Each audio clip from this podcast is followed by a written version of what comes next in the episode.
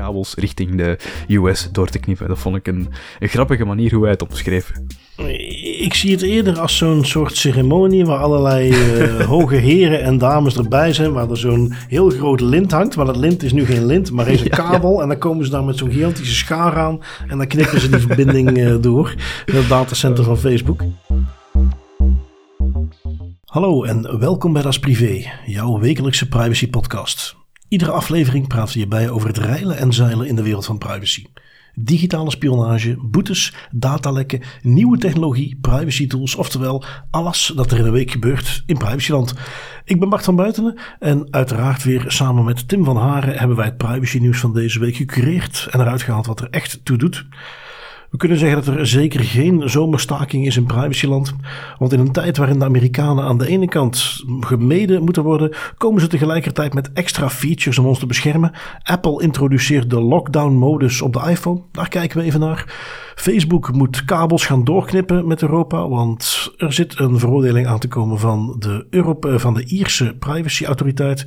Terughoudendheid om daarmee om te gaan heerst niet enkel bij Facebook overigens, maar ook bij de Nederlandse autoriteit persoonsgegevens zelf en andere overheidsentiteiten, omdat men daar eigenlijk maar amper in kaart heeft welke gegevens eigenlijk naar Amerika gaan. Verder hangt de zomer bij heel wat organisaties toch wel in de lucht, want deze week hebben wij meer datalekken te melden dan ooit tevoren. En het zijn niet de minste. Tim, alle ingrediënten voor een wekelijkse Das Privé aflevering, denk ik dan. Hè? We gaan er weer stevig kunnen invliegen, inderdaad. Ik uh, trap af met een nieuwe feature van Apple. Uh, Apple is niet vies van wat uh, privacy georiënteerde features. ze waren redelijk baanbrekend met hun app tracking, transparency daarover. Het, feit dat je nu voortaan per app kunt aangeven, of in zijn algemeenheid, van ik wil niet getracked worden. Um, nu een beetje in de nasleep van alle ja, artikelen en dingen. Eh, zelfs het Europees Parlement hadden we nu een hoorzitting over het gebruik van NSO, Pegasus. Die, die, laten we zeggen, gewoon spyware, maar die dan op een industriële schaal wordt ontwikkeld. Voornamelijk uit Israël, daar zitten de bekendste bedrijven. Um, in het licht daarvan heeft, heeft Apple nu een nieuwe feature gemaakt. En die nieuwe feature die noemen ze uh, lockdown mode. En wat houdt die lockdown mode dan in? Want ik moet toegeven, toen ik dat voor het eerst hoorde, dacht ik van ja, oké, uh, fantastisch. Ze hebben nu uh, mooie smartphones gemaakt, hele dure smartphones. En daar gaan ze nu dumbphones van maken. Ze sluiten daar al gewoon een soort uh, veredelde flight mode vooraf. En hoppakee, we hebben lockdown mode. Wel, dat blijkt aanzienlijk mee te vallen. Het is te zeggen, het is echt een stuk intelligenter. Een aantal van de features die ze zelf meegeven, die dan onderdeel zijn van die lockdown mode, um, is dat bijvoorbeeld in uh, iMessage, messages, de standaard images en andere attachment types zijn geblokkeerd.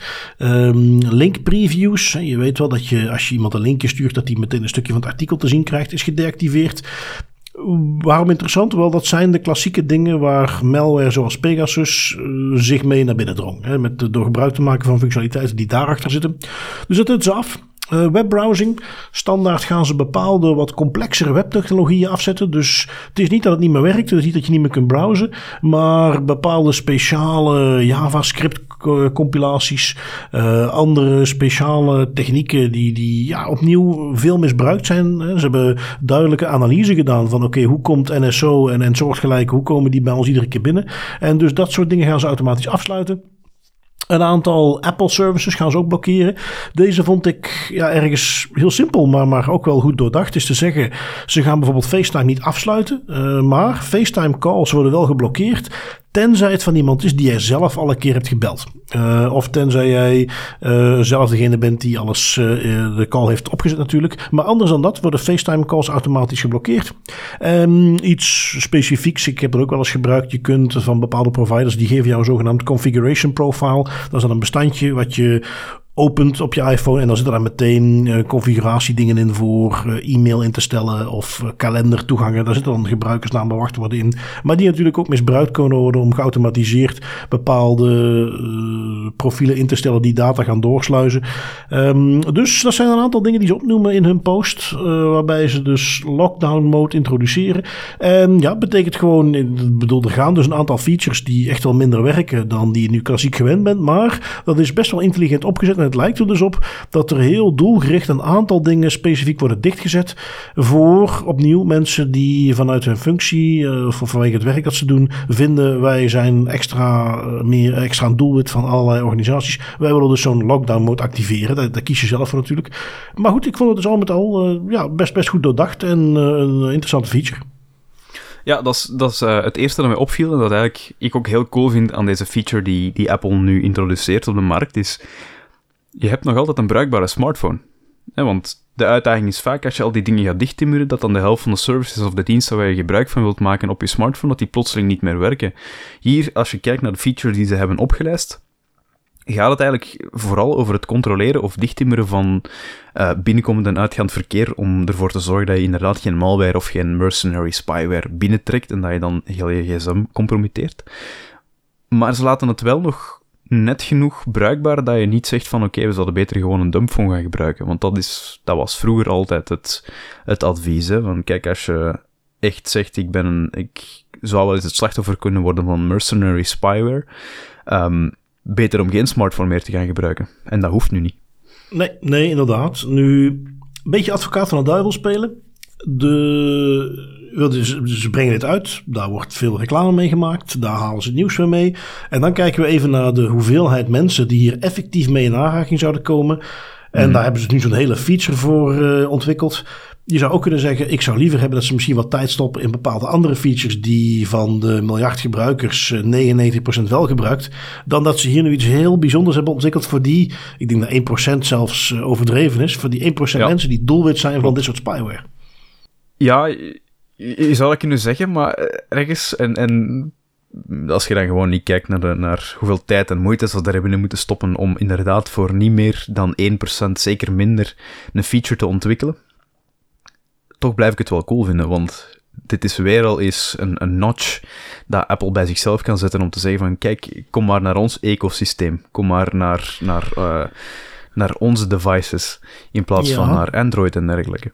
Het, doet me wel weer denken. Ik had, uh, goh, wat is dat misschien een maand of twee maanden geleden. Hè? Je weet dat wij uh, zelf in januari een postje gepubliceerd hadden op de website over het gebruik van Graphene OS. Dat privacy georiënteerde Android uh, aanpassingen. Uh, waar ik aan de maker zelf is had gevraagd van hen. als we kijken naar Pegasus en soortgelijke. Uh, hoe zie je Graphene OS daarover? En uh, die gaf dan aan. Nou, dat is nou precies waarom we bestaan. Dat zou voor gebouwd zijn. Ik moet er meteen bij zeggen. Het is iemand die wat dat betreft dat soort claims volgens mij redelijk makkelijk maakt. Maar die desalniettemin aangaf van ja, hey, als je dan toch moet beveiligen tegen dat soort dingen. Ja, dat, dat is waar Graphene OS voor gemaakt is.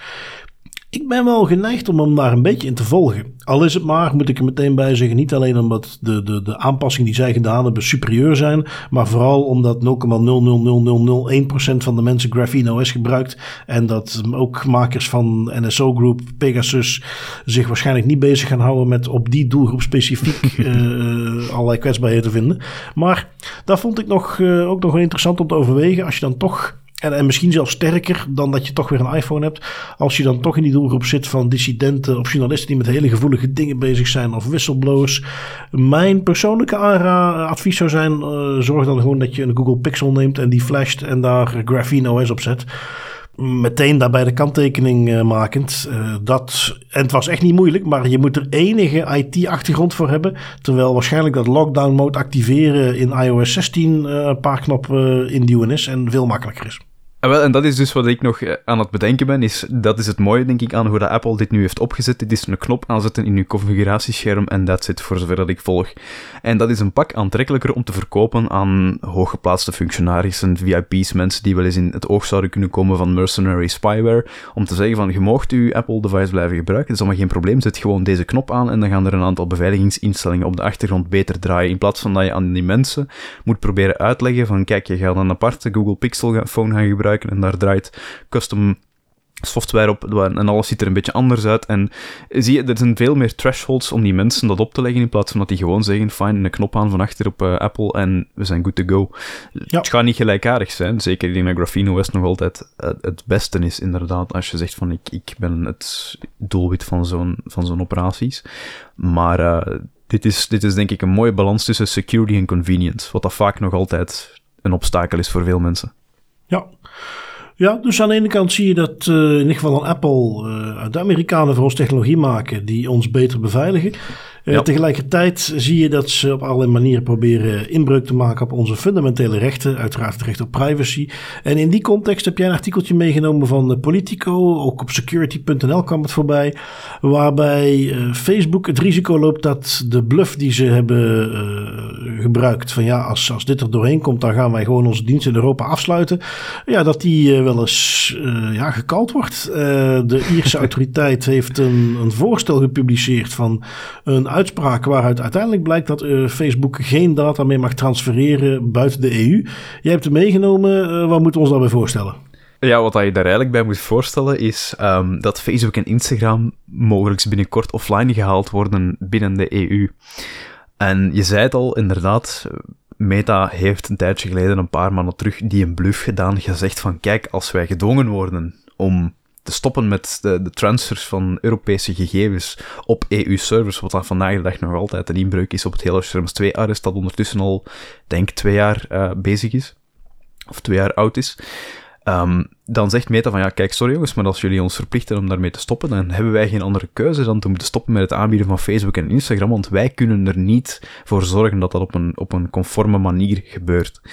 En de Ierse autoriteit uh, heeft gezegd, fine, oké, dat is een goed idee, dan doen we dat ook zo. En die heeft een voorstel naar de andere Europese autoriteiten gestuurd om Meta's doorgifte van data naar de VS te blokkeren. Wat dat dus ook wil zeggen dat wat dat Facebook of Meta eigenlijk heeft gezegd, dat dat ja, een self-fulfilling prophecy wordt en dat dat gaat uitkomen als die effectief geblokkeerd wordt, die, die transfers, dan zal het eigenlijk niet meer mogelijk zijn om Facebook en Instagram, zoals het vandaag de dag op polen staat, te gebruiken binnen de Europese Unie. En dan komt er een blackout voor die twee platformen in de artikels die daarover verschenen, um, miste ik wel nog een belangrijk punt. En daar, werd moord en brand geschreven. En er werd gezegd van volgende maand in de zomer gaan we geen Facebook en Instagram meer gaan kunnen gebruiken, bla bla bla. Um, dat denk ik niet. Om twee redenen. Eén, het voorstel van de Ierse autoriteiten moet nog goedgekeurd worden door de andere Europese autoriteiten. Om dan vervolgens die blokkering te kunnen gaan in werking stellen. En twee, Meta gaat dit natuurlijk ook niet zomaar over zich heen laten gaan. Hè. Die gaan elk stuk van een gerechtelijke procedure gebruiken om dit zo lang mogelijk uit te stellen, hopelijk tegen de, in de, met de gedachte dat er tegen dan een Privacy Shield 2.0 is. Dus dit is niet iets dat voor deze zomer zal zijn. Je gaat nog altijd gretig uw Instagram-foto's kunnen gaan delen van de festivals waar je naartoe bent geweest. Dat is allemaal geen probleem voor deze zomer. Maar ja, het, is wel iets dat, zal, dat zich zal afspelen in de achtergrond en nog wel een tijdje zal duren voordat daar effectief een conclusie over komt. En uiteraard kunnen we het niet vergeten, de one and only Mad Max Shrems had hier ook natuurlijk nog iets over te zeggen. En dat was het volgende. Hij zegt van ja, kijk jongens, um, stel dat de Ierse autoriteit zijn gelijk krijgt, dat zij gesteund worden door de andere Europese autoriteiten, dat zij Meta die verplichting opleggen om een blokkade te, te initiëren. Um, dan zal er niks anders op zitten dan de kabel door te knippen. En ik moet zeggen, ik vond dat een, een heel grappige gedachte, dat, dat zoals Max het omschrijft, dat je een aantal Ierse agenten hebt die dan richting de kantoren van, of de datacenters van Meta gaan, om daar dan een aantal kabels richting de US door te knippen. Dat vond ik een, een grappige manier hoe hij het omschreef. Ik zie het eerder als zo'n soort ceremonie waar allerlei uh, hoge heren en dames erbij zijn. Waar er zo'n heel groot lint hangt. Maar dat lint is nu geen lint, maar is een kabel. En dan komen ze daar met zo'n gigantische schaar aan. En dan knippen ze die verbinding uh, door. Het datacenter van Facebook. Um, ik moet toegeven dat ik vind dat. Uh, ik het verrassend vind dat de Ierse autoriteit dan toch effectief met deze uitspraak komt. Ja. Aan de ene kant konden ze niet anders, hè, maar tegelijkertijd hebben ze al zo vaak toch redelijke pro-Facebook dingen gedaan dat het toch nog meevalt als ze hier zo mee komen. Um, ja, voor de duidelijkheid, dus het is een, een, beslissing die de Ierse autoriteit neemt in de context van een, een, een entiteit die in heel Europa actief is. Dus dit wordt voorgelegd aan de andere Europese autoriteiten. Nu, de historiek kennende geloof ik er niks van dat er autoriteiten gaan zijn die het er hier niet mee eens zijn. Uh, Integendeel, uh, volgens mij staan die bijna als cheerleaders aan de kant om te zeggen go, go, go, go, go, DPC. Oh ja. Um, dus dat gaat gebeuren. En ja, dan mag Facebook het waarmaken. Dan mag, mogen ze de, de, de boel dichtgooien in Europa. Waar ik tussen hakjes zelf niks van geloof. Um, want uh, ook al is Europa heus niet hun grootste klant, maar heel Europa afsnijden, dat scheelt toch wel heel veel geld voor Facebook. En ze zitten al een beetje in de rode cijfers. Ze hebben al uh, personeelstop. Dus het is niet het moment om uh, principes na te gaan jagen voor hen. Um, Tegelijkertijd is het ergens een beetje hypocriet. Want ondertussen gebruiken nog steeds, uh, ik denk dat ik zo rustig mag zeggen, de meerderheid van de organisaties gebruiken Microsoft Office 365, Microsoft mhm. Teams, Google Drive, Gmail. En daar geldt eigenlijk precies hetzelfde probleem voor. Um, dus ja, in die zin is het, is het een beetje dubbel natuurlijk. Het heeft zeker iets te maken met de lange historiek die Facebook en de ISO-autoriteit hebben, denk ik, dat, dat er hier nu zo specifiek een uitspraak over komt. En het is, het is inderdaad hypocriet. Het, het hele Shrems 2 gebeuren, als je dat bekijkt vanuit onze professionele context, is het heel veel hypocrisie in. Want je gaat dan één ding aan de kaart, je gaat dan één ding aan de kaak halen. En dan gebeuren er nog altijd tien transfers naar de VS op de achtergrond waar niemand iets van durft zeggen, want die zijn business critical bijvoorbeeld. Ja, waarbij ik er meteen bij wil zeggen dat voor mij de hypocrisie is dus niet van en dus moeten we Facebook ook maar toelaten. Mijn eh, insteek is, dan moeten we dus maar consequent zijn en het ook op al die andere plekken uh, maar gewoon afknijpen. En uh, dat is iets, dat, dat, dat, dat loopt wat wat zal ik zeggen? Als ik daarmee kom, loop je vaak tegen het stigma aan van ja, dan ben je weer zo'n privacy purist. Um, we, we, hebben het al vaker aangehaald. Ik zie het in die bredere context van uh, digitale soevereiniteit. Het feit dat we als Europa eindelijk eens moeten gaan accepteren. Het is niet te accepteren dat wij volledig afhankelijk zijn van Amerikaanse big tech. Daar moeten we iets tegenover gaan stellen. En de enige manier om dat er ooit echt door te gaan krijgen, is wat we nu zien. Is door, uh, en nu is het al Facebook, die hebben de pech dat ze de eerste zijn. Maar dat is effectief eens een keer gaan zeggen van ja, als we dat fundamentele recht op privacy zo belangrijk vinden. Als wij daar de GDPR rond hebben gemaakt. We hebben daar het Europees Charter voor de Rechten van de Mens voor gemaakt. We hebben daar allerlei dingen voor op poten gezet waarin we omschrijven: dit is wat wij daar heel belangrijk aan vinden. En dan werk je met een grote partner, eh, die ook technologisch heel erg belangrijk is, maar die dat duidelijk aantoonbaar met de voeten veegt. Ja, dan eh, als je A zegt, moet je B zeggen. Dan moet je dat dus effectief afkappen. En dat is nu jarenlang is dat een pingpongspelletje tussen een regeling die we hebben, die dan door het Europees Hof wordt afgesneden om te zeggen van ja, nee, sorry, die grondrechten die we hebben worden niet voldoende gewaarborgd. En dan komt er weer een nieuwe uh, oplossing die een heel mooi documentje inhoudt en een soort certificering die eigenlijk het probleem nog niet oplost. En dan komt het Europees Hof, dus jaren later weer met ja, nee, nee, dat kan echt niet. En dus ja, of je gaat nu bij de Amerikaanse partij het probleem in de basis oplossen, of je accepteert, ja, dan kunnen wij die dingen niet meer gaan gebruiken. Want dat soort fundamentele rechten, het is allemaal heel leuk om dat te roepen en daar documentjes over op te stellen. Als die niet echt onder druk staan. Maar pas nu wordt echt duidelijk hoe, hoe serieus menen we dat eigenlijk. En een voorbeeldje wat ik daarvan heb meegenomen is nog een artikeltje, een beetje follow-up van jouw uh, artikel um, van Binnenlands Bestuur. Want daar zijn men bij een aantal Nederlandse overheidsentiteiten, 50 eh, gemeentes, ook de AP zelf heeft iemand vragen gesteld. Nu zijn ze eens gaan vragen van ja, hoe zit het eigenlijk met jullie eigen inventarisatie? Hoeveel zicht hebben jullie op transfers naar Amerika over het gebruik van Amerikaans georiënteerde tools? Um, en dan zie je al meteen, en dat is ook weer een stukje dus die hypocrisie, ja, daar heeft men eigenlijk geen zicht op. Die inventarisatie is niet gemaakt. Uh, iemand heeft door middel van openbaarheid van bestuur het dataregister van de AP zelf opgevraagd. En voor de ingewijden, een dataregister is dus een, een, een, in de GDPR verplichte lijst die je moet hebben van alle verwerkingen die je doet met persoonsgegevens. En een van de dingen die je verplicht per verwerking moet opnemen is, is hier een transfer naar uh, derde landen heet het dan. Ja, in de praktijk heel vaak Amerika. En blijkt dat zelfs de AP zelf in zijn dataregister op een aantal plekken dat gewoon niet ingevuld heeft. Dus die hadden op een aantal plekken perfect voor een ja in kunnen zetten, want dat is nu helemaal hoe het is. Hebben ze bewust niet gedaan. En als excuus geven ze aan van ja, maar wij komen binnenkort zelf nog met guidance over bijvoorbeeld het gebruik van sociale media. En uh, we wachten even af wat het, het eh, onderzoek uh, daar rond gaat brengen. En dus dan zie je maar dat zelfs op dat niveau men donders goed weet van ja, als we dit nu gaan invullen, dan, dan, dan blijkt dat ook wij Microsoft Teams gebruiken of welke tool het ook is. En dat wij dat zelf ook nog niet hebben afgesloten. Wat natuurlijk ergens een beetje triest is. Ja, dat is, uh, dat is een klein beetje triest. De organisatie die eigenlijk net het goede voorbeeld zou moeten geven, is dan degene die eigenlijk dezelfde fouten maakt en dezelfde pitfalls trapt. En ja, om, om um, ergens is het, is het, ik ga niet zeggen logisch, maar begrijpelijk dat heel veel van die organisaties zoiets hebben van zich, uh, dat hele Scherms 2 arrest, wat gaan we daar nu mee doen? Want tot voor kort, en dat vind ik hier wel grappig aan, aan die uitspraak van de ISO-autoriteit, tot voor kort was het risico dat zo'n hele grote big tech-speler echt verbannen ging worden vanuit de Europese Unie heel klein. Dat, dat, daar was geen precedent. Iedereen zei van als je met het Schrems 2 arrest afkomt, dan kreeg je heel vaak het argument van oh, ja, wat gaan ze doen? Facebook verbannen. En uh, ja, nu zijn we er. Nu zijn we op dat punt gekomen dat we misschien Facebook gaan verbannen. Ja, met belangrijk onderscheid. Het is Facebook die zichzelf bant. Hè? Uh, Europa zegt gewoon, kijk, als jij gegevens wilt gebruiken van onze burgers, ja, dan ga je het op de goede manier moeten doen. De goede manier is niet die doorsturen naar Amerika, want jouw wetgeving is niet in orde. Breng je die wetgeving in orde? Geen probleem. Uh, kun je aantonen dat die gegevens niet naar Amerika gaan? Ook geen probleem. Dus de, de, de Europa, en dat, dat, is de nuance die ik soms wel eens mis, ook al maken ze het niet makkelijk, maar Europa zegt nergens, je mag geen gegevens buiten Europa mm verwerken. Ze zeggen alleen, als je dat doet, ja, dan moet het zijn in landen waar er ook een adequate bescherming is, zoals wij die in Europa kennen.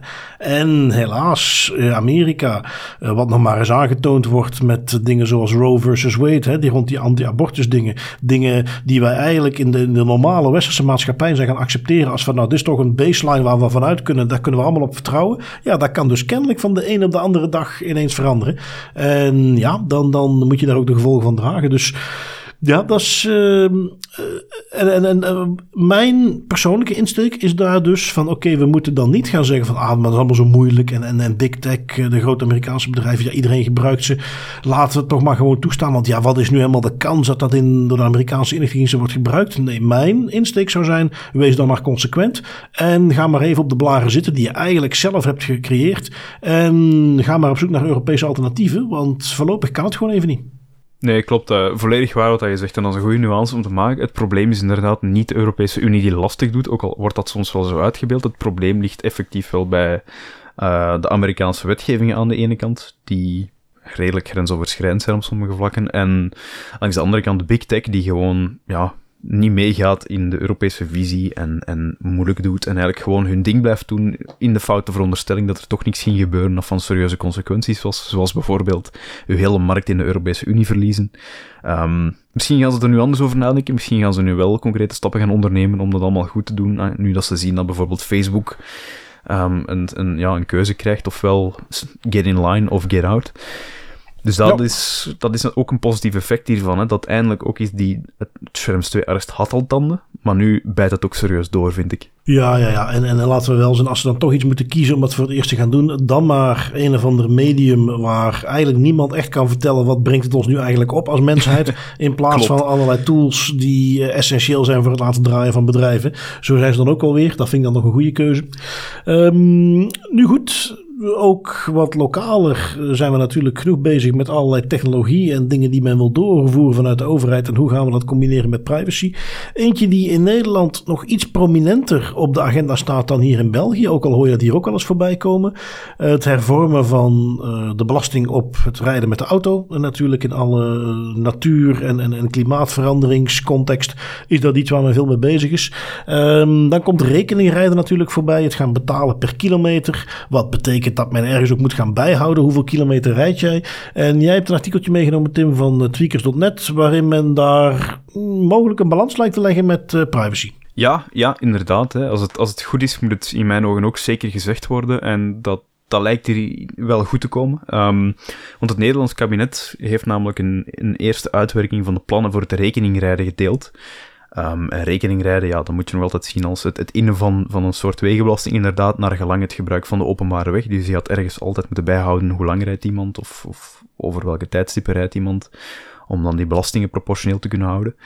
Um, en een van de redenen waarom dat eigenlijk redelijk uitdagend is, is het implementeren van rekeningrijden, is namelijk privacy. Het is lastig om die, uh, die afstanden te gaan vastleggen zonder echt privacy-invasieve technologie te gaan gebruiken.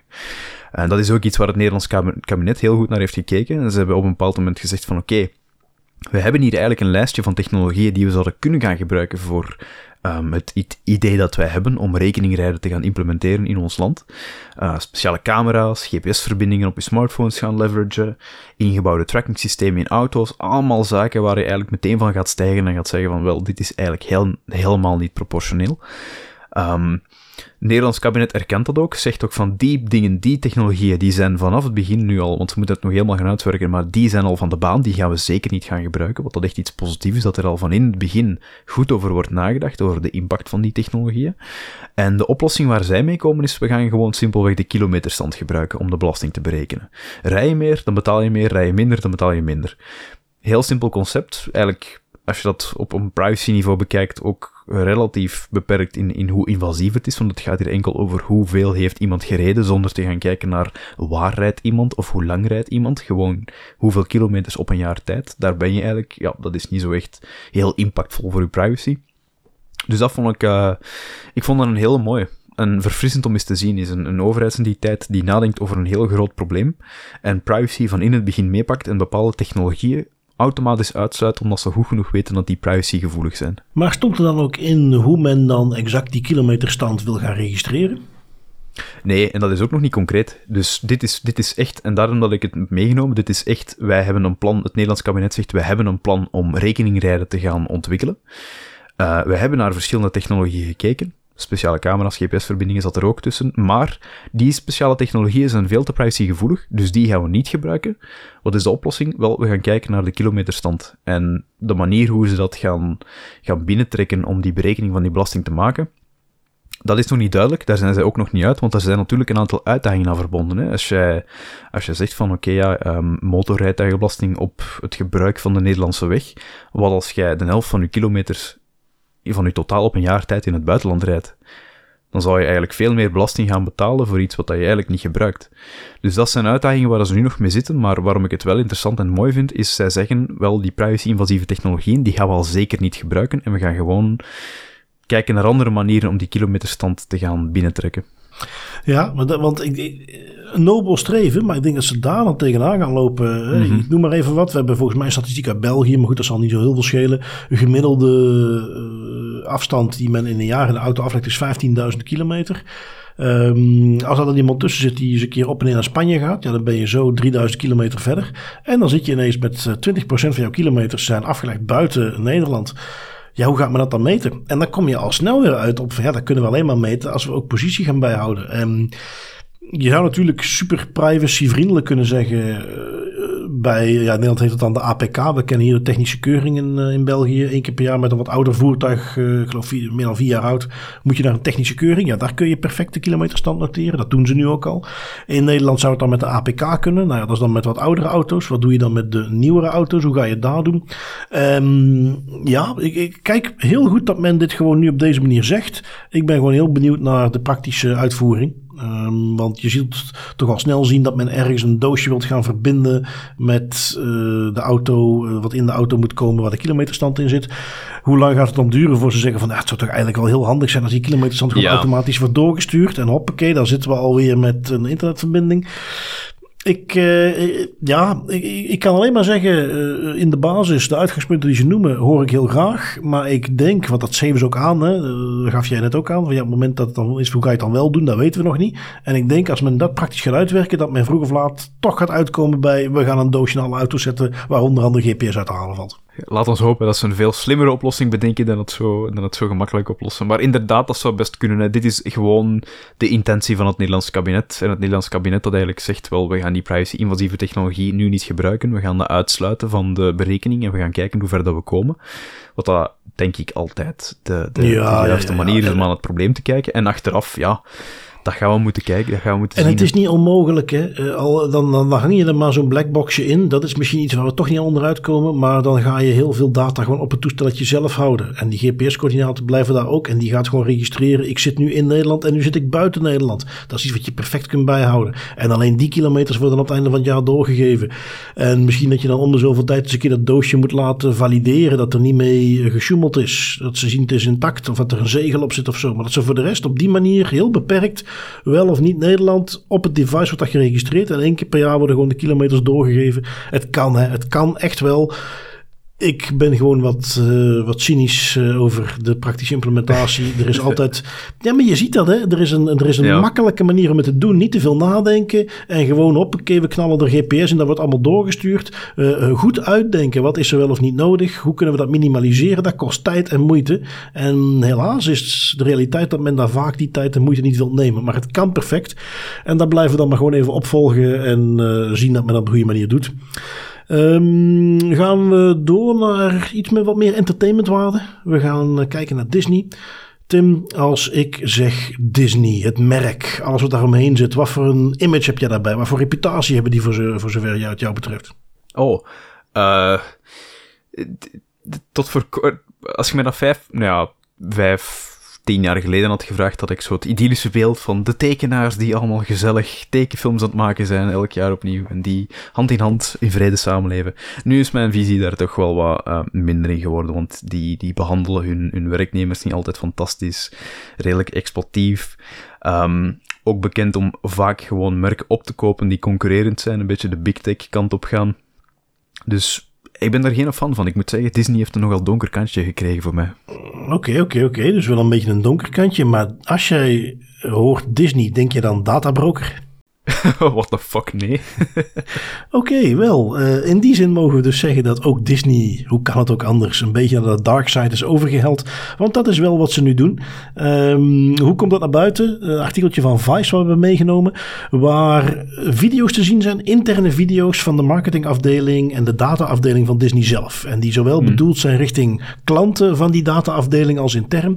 Um, geheel in stijl van Disney pakken ze dan uh, figuren uit Disney die dan die video's inspreken. Maar waar gaan die video's over? Over het dataplatform van Disney. En hoe je mensen kunt bereiken, welke keuzes je hebt, hoe uh, zeer je die data kunt gebruiken om te personaliseren, wat voor data ze allemaal bijhouden. En dat allemaal heel leuk verteld door fijne Disney-figuurtjes. Um, maar waar dus uh, ook de, ja, Disney dus weer zo'n aanbod heeft, hè, waar je dus kunt targeten. Um, als je dat gaat bekijken, hebben we het over kijkgedrag, profielen opstellen, zelfs locatiedata blijkt er weer bij te zitten. Um, ze bieden uiteraard een data clean room aan. Dat is een beetje ja, eh, databroker jargon. Uh, om eigenlijk te zeggen, ja, we gaan jou die data zelf niet geven. Uiteraard niet. Jij geeft gewoon ons aan wat je wilt. En wij gaan onze eigen data dan vervolgens wel gebruiken om te zorgen dat het daar terecht komt. Um, dat betekent in de goede zin dat data niet per se wordt doorgegeven, maar betekent aan de andere kant dat Disney daarom niet minder data gaat verwerken. En, en, en ja, als je, mocht je Disney Plus hebben, uh, als je alleen al inlogt in die service en je kijkt wat er allemaal onder valt, uh, van Warner Brothers tot uh, alles van Marvel, tot natuurlijk alles van Disney zelf, Pixar, de hele Star Wars dingen, ga er ook maar rustig vanuit alles wat er aan appjes onder een licentie van Disney wordt gemaakt, zal ook wel een linkje hebben met die database. Dus als je erover na gaat denken, dat wordt dan weer stiekem een gigantisch grote database na Google, na Amazon die hun data daarvoor inzet. En dus nu ook Disney, um, die ermee naar buiten treden dat ze dus ook voor hun uh, advertentiepartners van alles willen gaan faciliteren. oh, dat is, dat is fascinerend. Daar had ik geen idee van. En wat dat ook, wat het eigenlijk, ik was erover aan het nadenken. Um, op de een of andere manier is het nog creepier en vreemder dat Donald Duck en Mickey Mouse u uitleggen hoe dat ze data verzamelen over van alles en nog wat in de interne trainingsfilmpjes en dat dat gewoon zo'n saai corporate ding is. Het feit dat Donald Duck en Mickey Mouse en al die figuurtjes het doen, maakt het nog een beetje dystopischer eigenlijk. Ja, ja, ja, ze zijn wel iets moderner geweest. Zijn dan niet Donald Duck en Mickey Mouse, maar het is um, en misschien ergens ook een beetje duisterder. Je hebt um, die tekenfilm The Incredibles. Uh, gaat over een paar een redelijk doorsnee familie. Die hebben dan superkrachten. Papa en mama zijn eigenlijk superhelden. Die kinderen komen daarachter. Die hebben ook superkrachten.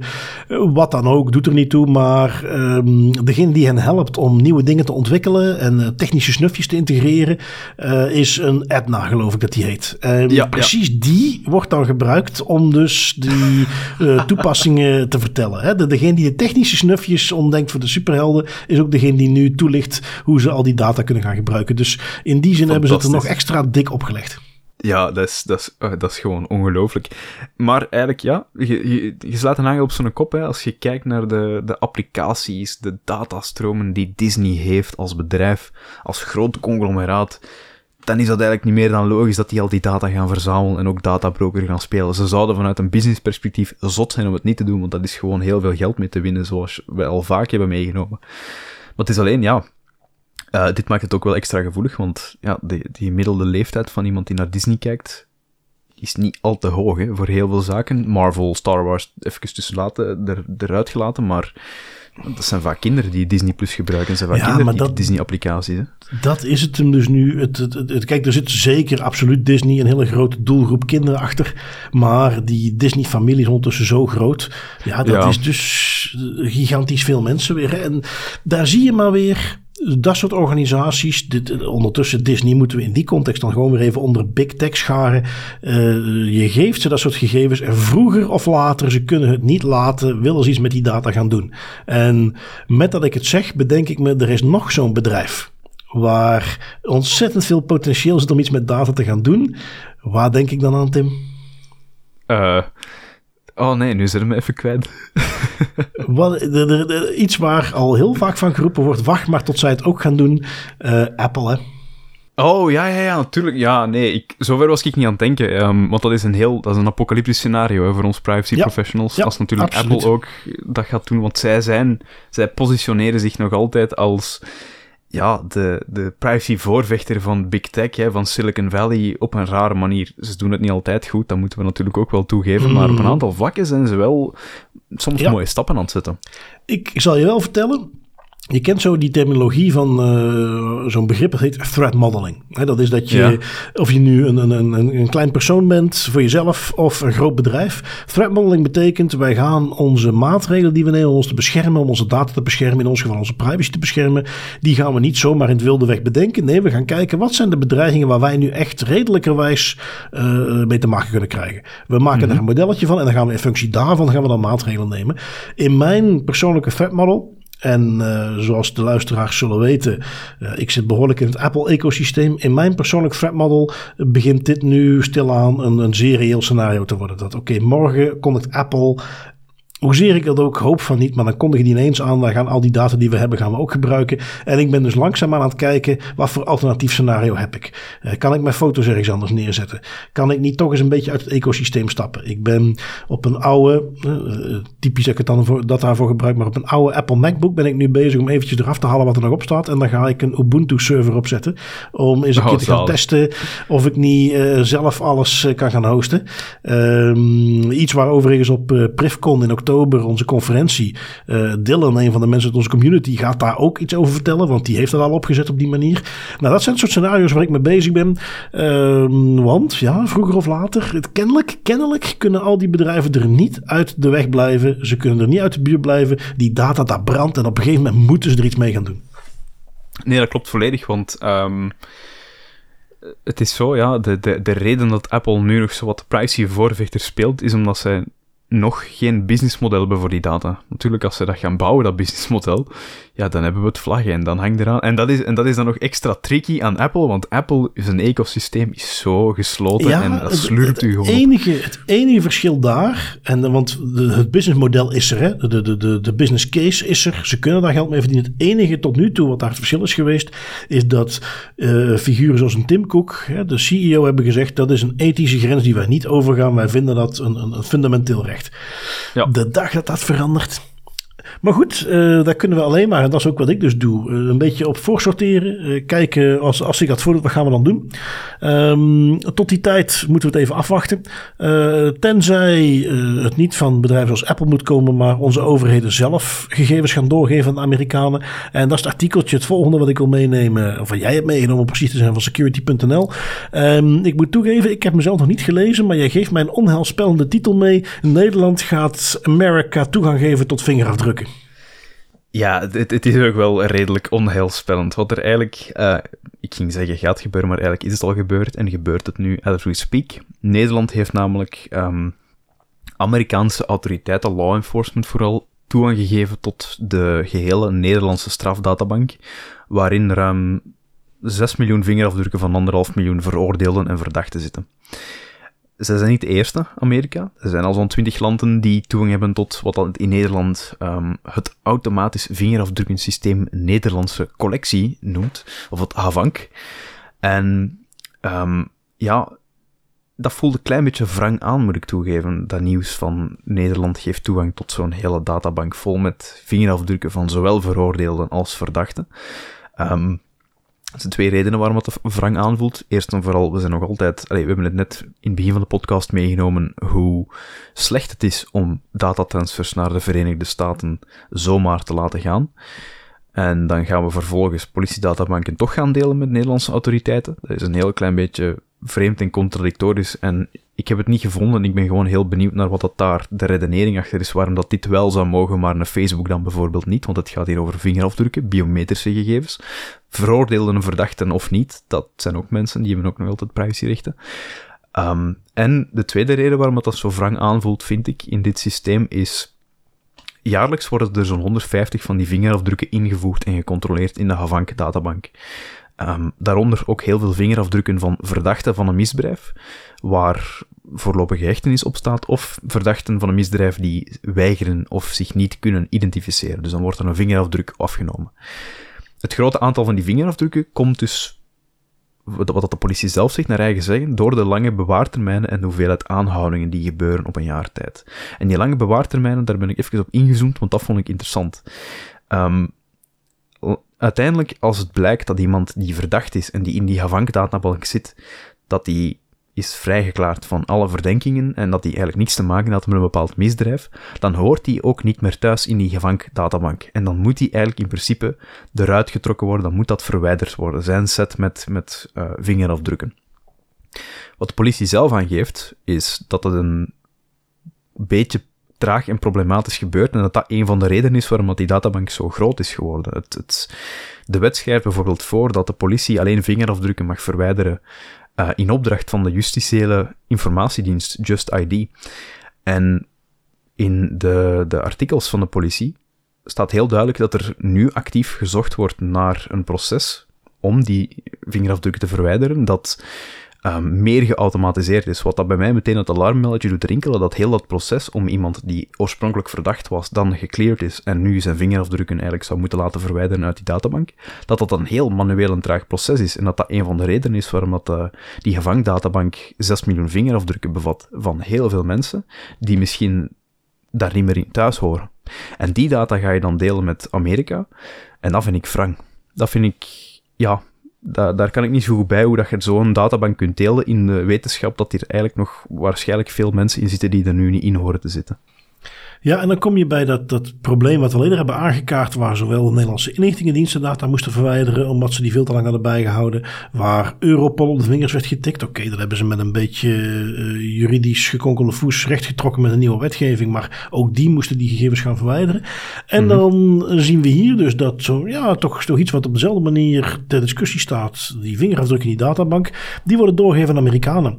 Ik garandeer jou, als straks in Nederland die wetgeving wordt aangepast en men besluit van ja, die gegevens hadden we eigenlijk zo lang niet moeten bewaren, we gaan die nu allemaal verwijderen, dat dat niet gebeurt met die databank van al diezelfde vingerafdrukken die ondertussen naar Amerika zijn doorgestuurd. En wat gebeurt er dan? Dan kom je op het vliegveld in Amerika, worden jouw vingerafdrukken genomen, want dat moet nu.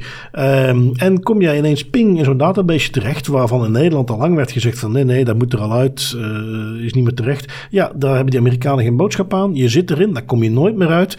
In het beste geval ga je er voortaan bij iedere vlucht naar Amerika uitgepikt worden voor een random check. In het ergste geval word je daar ter plekke aangehouden omdat je bij hun dan op een of andere lijst staat. Dat zijn de reële gevolgen.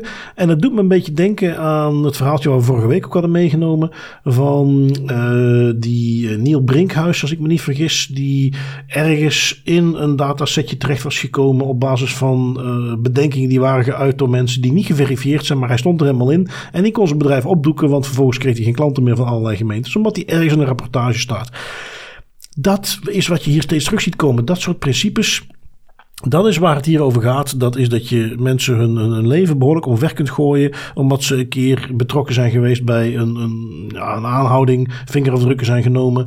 Na de rand is lang duidelijk geworden. Ze hadden niks mee te maken. Ze zijn weer op vrije voeten. Maar ondertussen worden hun vingerafdrukken in een database bijgehouden. Die wordt doorgestuurd naar Amerika. Wie weet van waaruit die daar nog wordt doorgestuurd. En vervolgens sta je in heel de wereld ineens op een soort blacklist. En ga je er bij iedere security controle in het beste geval meteen uitgepikt worden. Of wie weet wat er nog kan gebeuren.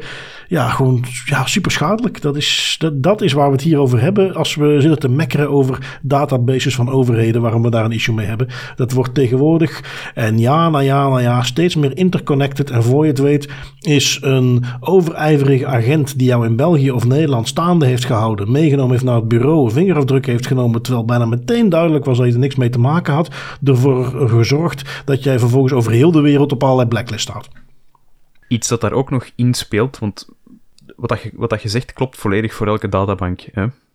En hier gaat het dan ook nog eens over een een databank met biometrische gegevens, met vingerafdrukken, wat dat nog tien keer gevoeliger maakt. Want is het vandaag niet, dan is het misschien binnen tien jaar dat er inderdaad ergens in een stoffig datacenter nog een, een, een dataset zit van, ik zeg nu zomaar iets, een half miljoen mensen die ooit zijn uitgewisseld met de Verenigde Staten. Die dataset die lekt op een bepaald moment en die vingerafdrukken, met naam en toenaam, die kan je gewoon terugvinden. En dat is extra schadelijk, want als het gaat over bijvoorbeeld een, uh, een wachtwoord dat lekt, een wachtwoord dat vervang je gewoon. Maar wat ga je doen als je vingerafdrukken lekken? Je kunt geen nieuwe vingers gaan opschroeven, dat gaat niet. Dus dat is een van de redenen waarom dat de biometrische gegevens ook onder artikel 9 van de GDPR vallen, omdat men goed genoeg weet, toen al, en zeker in de toekomst, we gaan dat steeds vaker en vaker gebruiken om ons te authenticeren of te identificeren, eens je dat kwijt bent, de controle over vingerafdrukken, over je gezichtscan, over stemherkenning, wat dan ook, biometrisch gegeven om je te identificeren, dat haal je niet zomaar terug. Dat blijft rondspoken op het internet en dat kan voor altijd, tot als je uiteindelijk sterft, tegen je gebruikt worden. Ja. En dat is hier ook zorgwekkend dan, want we gaan het straks nog meenemen.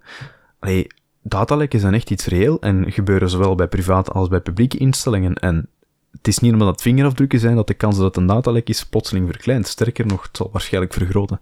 Nee, en het, het probleem wat je daarmee dus kunt hebben, je haalt al aan uh, gezichtsherkennings karakteristieken, templates van je gezicht. Um, een voorbeeldje waar wij daar zelf in de podcast al eens hebben aangehaald is uh, Pim Eyes. Die ja, een beetje de, de reïncarnatie van Clearview. Hè, maar dan nog iets uh, naast hier met, met eventueel zelfs chantage. Um, waarom verwijs ik daar nu nog eens naar? Want die chantage hield dan in op het moment dat jij uh, je foto uploadt. Je komt op die website. Ze hebben van alle foto's van internet gescand en die herkennen jou. En is dat in een context waarin jij liever niet de rest van je leven herinnert worden, moet je ze gaan betalen om dat te doen. Goed, Eyes heeft dat ondertussen aangepast, naar het schijnt. Um, neemt niet weg, daar hing een geurtje aan. En dat was ook weer een linkje met die biometrische gegevens. Um, waar ik naartoe wil, uh, een, een, een, een, linkje daarmee is, kwam uit een, een recent artikeltje van de VRT naar voren. Uh, werd trouwens door een van onze luisteraars, Tom, meegegeven. Zit ook in onze community. Ik had hem zelf gemist, maar ik vond het wel een hele goeie. Um, want ik had wel voorbij zien komen dat, en dat zie je nu steeds meer journalisten, die zich werpen op OSINT. Open Source Intelligence, om hun fact-checking te doen. Dus je hebt ergens een artikeltje, of het nu het laatste nieuws is of de Daily Mail in Engeland, maar die publiceren iets en dat klinkt, dat klinkt vreemd. Een beetje out there. En je gaat dat fact-checken en dan blijkt het eh, best wel mee te vallen. Nou, dat is ook iets wat men in België doet. Uh, ik volg ook iemand op Twitter, uh, Brecht.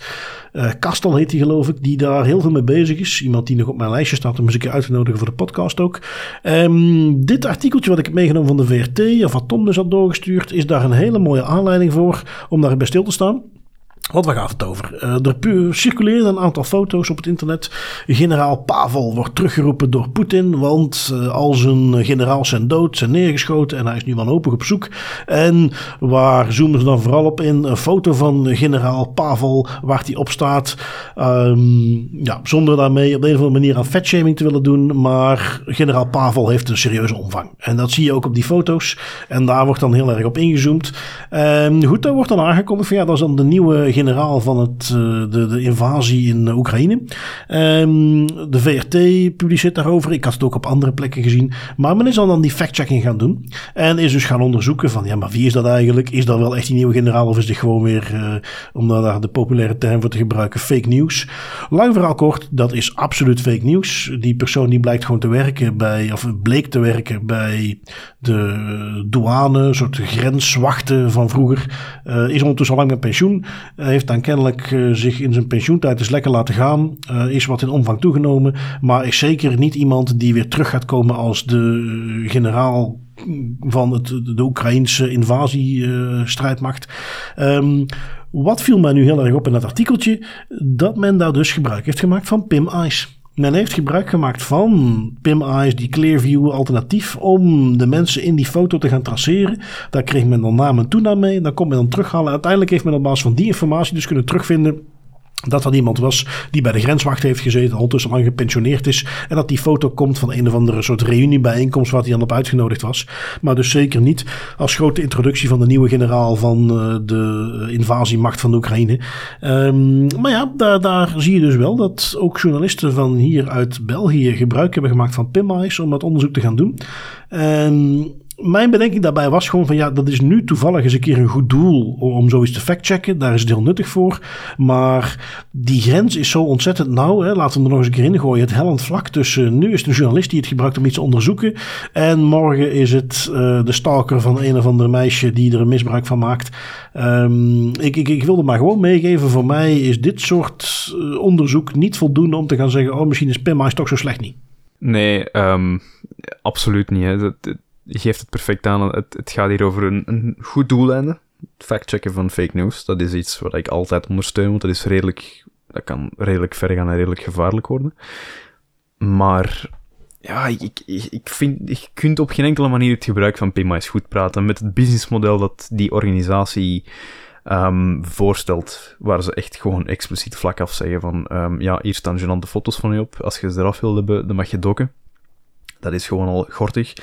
En ja, de, de, inderdaad, de implicaties van, van PIMA is om dat te misbruiken voor andere doeleinden.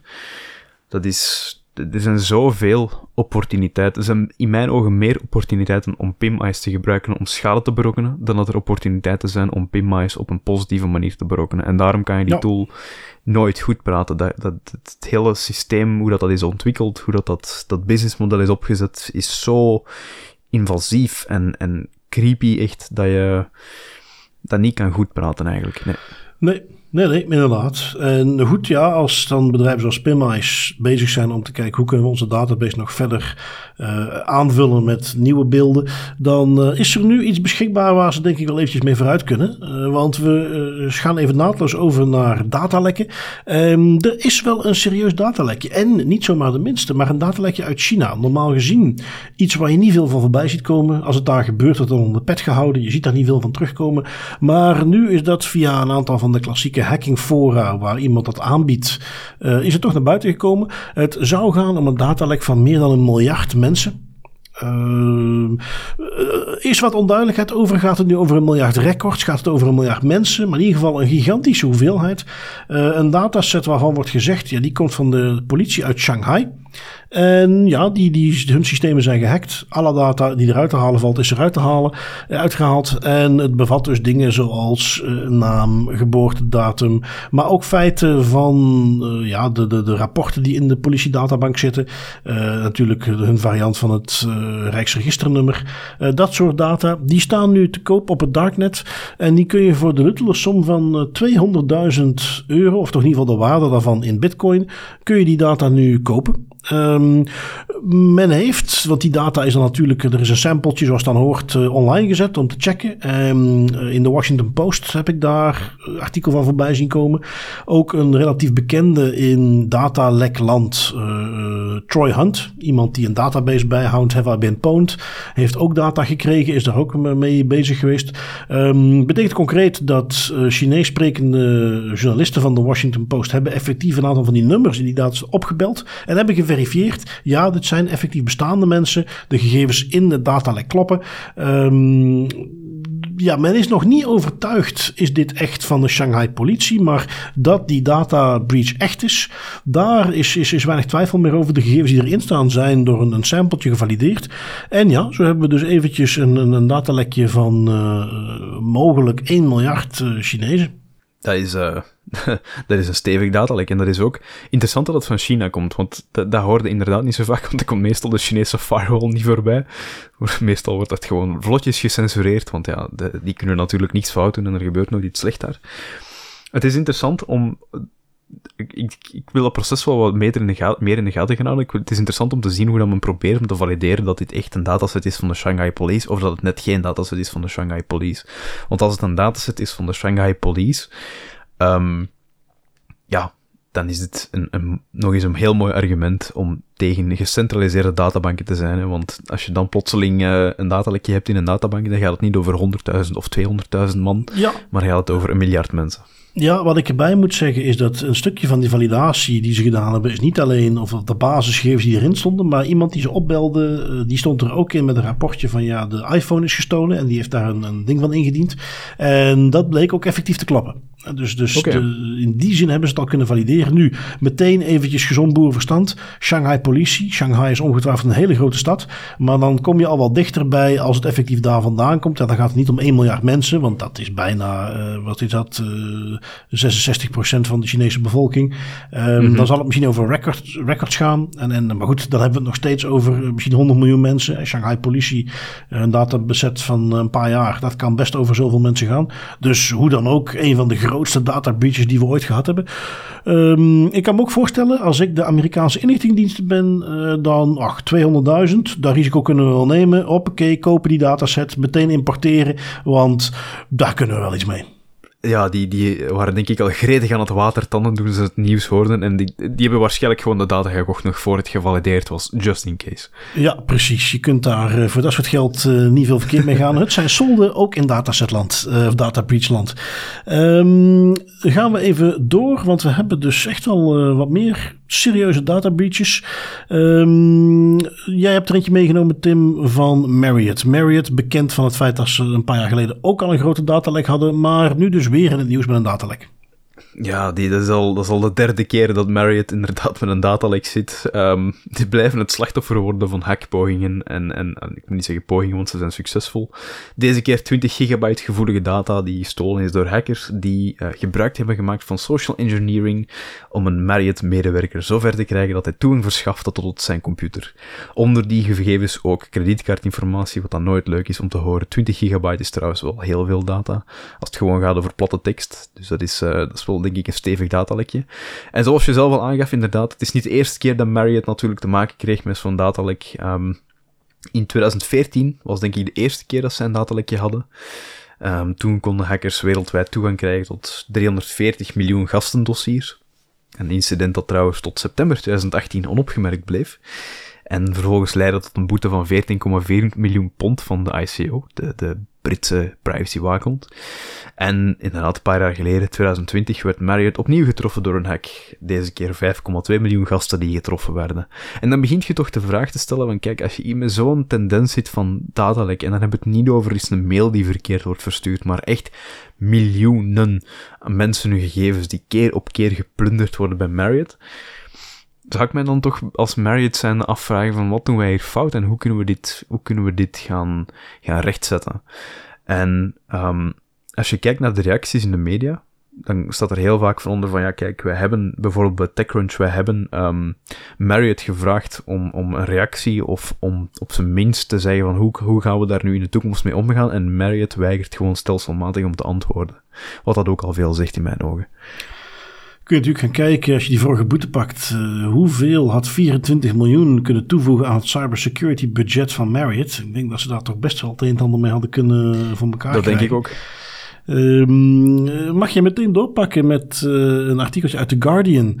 Uh, waar uh, in Amerika een ander datalekje is met toch ook niet de minst gevoelige gegevens, namelijk de database voor concealed carry. Mensen die dus wettelijk toegelaten vergunning hebben om een verborgen wapen te dragen. Je hebt nog het mm -hmm. feit dat je een vergunning hebt voor wapens. En dan heb je het feit dat je vergunning hebt om effectief uh, op jezelf verborgen met een wapen rond te lopen. Nog extra gevoelig. En daar is dus in Californië een, een datalekje. Ja, klopt. Het is een uh, persoonsgegevens van dikke 100.000 wapen, of meer, 100.000, dan moet ik eerlijk eerder zeggen, wapenbezitters in Californië. Die zijn blootgelegd uh, via een, een ongelukje. Um, specifiek gaat het hier over een, een dashboard, een firearms dashboard, dat onder controle stond van het departement van Justitie. En um, in dat dashboard en dus ook dat datalek stonden de namen, geboortedata, geslacht, ras, rijbewijsnummer, adressen uh, en strafrechtelijke antecedenten om, uh, van mensen die ofwel een concealed carry uh, permit hebben gekregen of die hun, hun verzoek om een concealed carry permit te, te willen krijgen is afgewezen. Uh, dus dat gaat over heel veel mensen, zowel mensen die vuurwapens verborgen rondlopen, als mensen die het niet mogen, voor welke reden dan ook. En die reden waarom ze het niet mogen, staat er dan natuurlijk netjes bij. Um, en dat is allemaal gelekt via een onbeveiligde spreadsheet die toegankelijk was via de website van het dashboard. Dus waarschijnlijk was dat gewoon het bronbestand van het dashboard. Um, beetje een klassieker ondertussen ook, hè? Een, onbeveiligde Excel-sheet waar gewoon alle data netjes in platte tekst op staat zonder enige vorm van beveiliging of encryptie. En wat hier ook interessant aan is, is um, bij zo'n datalek wordt er wel vaak eens gedacht van, ach, maar als het maar een korte tijd online of publiek heeft gestaan, wat is dan de kans dat er ooit iemand die data heeft gezien? Wat is dan de kans, dat, de pakkans dat er iemand met die data aan de haal is geweest? Wel, hier was het, um, het datalek was minder dan 24 uur online, dus die data was minder dan 24 uur publiek beschikbaar. En binnen die 24 uur had men al gezien in de loggingbestanden dat het lek uh, actief werd uitgebuit en dat informatie van op het dashboard zelf al online verscheen. Uh, gewoon open en bloot op het internet. Om nog maar eens duidelijk te maken van het hoeft niet lang te duren op het internet, ze vinden het wel. Ja, en, en, en zeker in deze tijden schijnt uh, gegevens over mensen die met een wapen rond mogen lopen in Amerika nog wel een gevoelig dingetje te zijn. Dus niet ja. verwonderlijk dat dat uh, snel naar buiten kwam. Ik heb nog een, uh, kort nog een andere meegenomen. Een echte klassieker. Ik had hem van darkreading.com. Een datalek uit uh, Zuid-Amerika. Uh, om precies te zijn over vliegvelden uit Colombia en Peru. Um, verkeerd geconfigureerde S3 bucket. Oftewel de ah. opslag die Amazon aanbiedt. Uh, dat is in datalekland toch wel een klassieker als we er ooit eentje gezien hebben. Open en bloot voor iedereen. Publicly accessible. zonder enige vorm van authenticatie. En wat zat dan al in? 3 terabyte aan vlucht, luchthavengegevens gegevens. Denk aan kopieën van paspoorten, gegevens van mensen die er werken, die toegang hadden tot uh, dat soort dingen. Um, is dan gevonden door een securitybedrijf. Ze hebben ondertussen wel dichtgezet. Uh, maar dat ging dus over gegevens van de laatste paar jaar van minstens vier luchthavens in Colombia en Peru. Um, ja, niet min dus. Wie weet dat de autoriteiten van Colombia en Peru daar ook mee aan de slag gaan. Uh, maar voordat we daar iets van gaan horen, kijken we eventjes wat dichter bij huis. De Europese autoriteiten You will respect my authority. En de eerste autoriteit die we het woord geven, of die jij het woord gaat geven, Tim, is de Italiaanse Garante. Ja, want de Garante gaat ook deze keer weer lekker hard. Die geeft namelijk Intesa San Paolo, een Italiaanse bank, een boete van 100.000 euro. Wat al op zich niet hun grootste boete is, maar de reden waarom ze die boete geven is, uh, is wel stevig, vind ik. Um, de bank had namelijk gegevens van een betrokkenen op onrechtmatige wijze doorgegeven aan een onbevoegde derde. En in dit geval was die onbevoegde derde de vader van de betrokkenen. En wat was er daar eigenlijk gebeurd? De vader van de betrokkenen, zoals heel vaak het geval is, um, er was een ex-medewerker van de bank en die had toegang tot de bankgegevens van zijn dochter totdat zij meerderjarig was. Dat, is, dat was bij mij ook vroeger zo. Eh, en papa kunnen aan uw bankrekening tot als je meerderjarig bent en dan wordt dat afgesloten. Of dan wordt de vraag gesteld om dat af te sluiten. Uh, die dochter die wordt op een bepaald moment uiteraard 18. Toegang wordt netjes geblokkeerd volgens de regels. De bank zegt sorry papa, maar je kunt er niet meer in. En papa is boos. Papa wil nog altijd toegang tot de rekening van zijn dochter en eist aan de bank opnieuw toegang tot de bankgegevens. Uh, een bankmedewerker ging hier helaas, misschien omdat hij dacht dat hij nog daar werkte, uh, ging hem daarin mee. In het verzoek of de eis van de vader.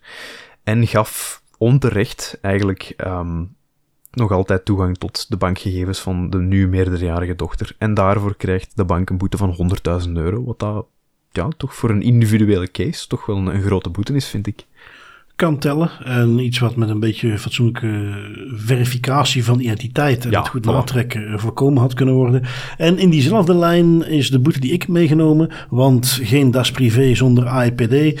We hebben ah. de platinum sponsor van de AIPD, Vodafone, die nog eens een keer een boete opgelegd krijgt.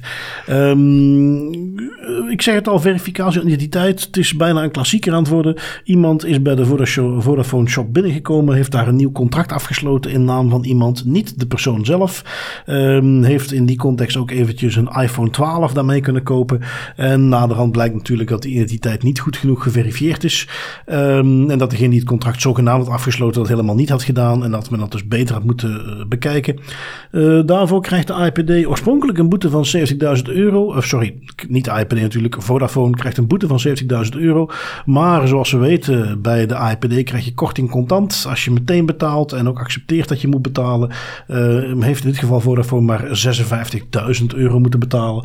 Dus je hebt weer een beetje korting gekregen. En is ondertussen hun status als Platinum Sponsor weer een beetje extra gebetoneerd. Um, gaan we door naar de privacy pointers. Ik ben benieuwd wat jij deze week hebt meegenomen, Tim. Ah, wel, het is uh, heel mooi weer, de zon schijnt, dus we moeten natuurlijk met een boek buiten komen. En ik heb deze keer Data and Goliath van niemand minder dan Bruce Schneier himself. Toch wel ja, een, een, een serieuze figuur in securityland vooral. En wat Data and Goliath eigenlijk omschrijft is, het, is een toegankelijk bird's eye overzicht op um, hoe gegevens door inlichtingendiensten, voornamelijk de NSA, op het internet worden geraadpleegd en gebruikt om hun doeleinden te bereiken.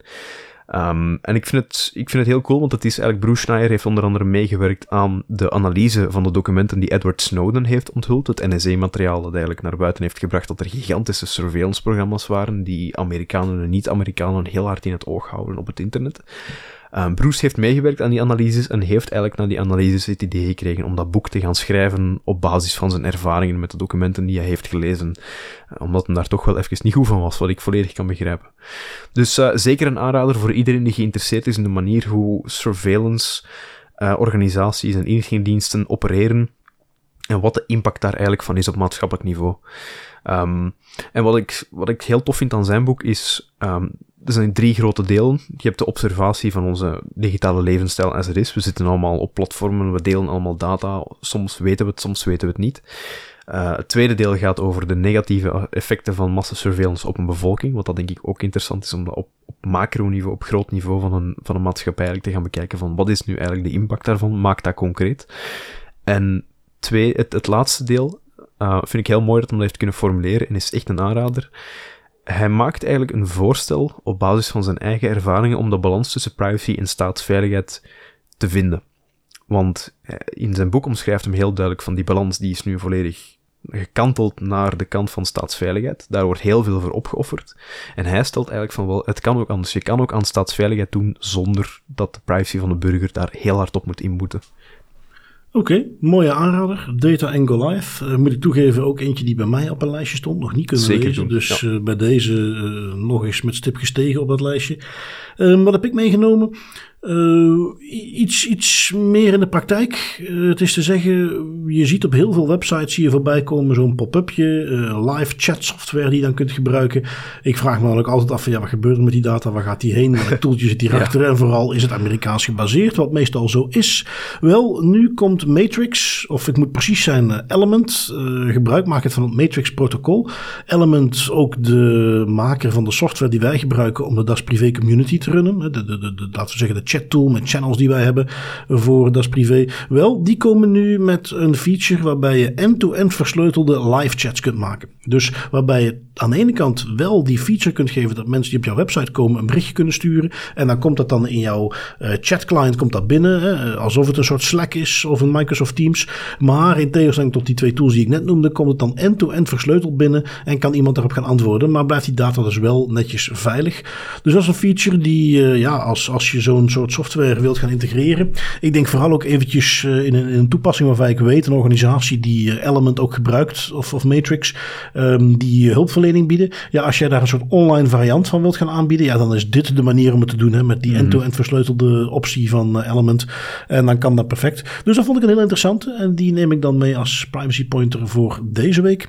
Uh, ja, goed Tim, dan zijn wij andermaal gekomen aan een, een einde van een mooie Das Privé aflevering, al zeg ik het zelf. Ik wil jou weer hartelijk bedanken voor je tijd. Zoals altijd, met heel veel plezier. En uiteraard ook onze luisteraars om weer naar ons te luisteren. Mocht je nu denken van nou, deze podcast vind ik toch eigenlijk best wel de moeite om dat toch nog eens een keer erin te gooien. Reviews op de plek waar jij je podcast luistert zijn altijd heel mooi. Dan kunnen andere mensen onze podcast ook ontdekken. En mm -hmm. voor de rest zou ik zeggen, Tim, dan zie ik jou volgende week weer. Alright, tot volgende week. Tot volgende week.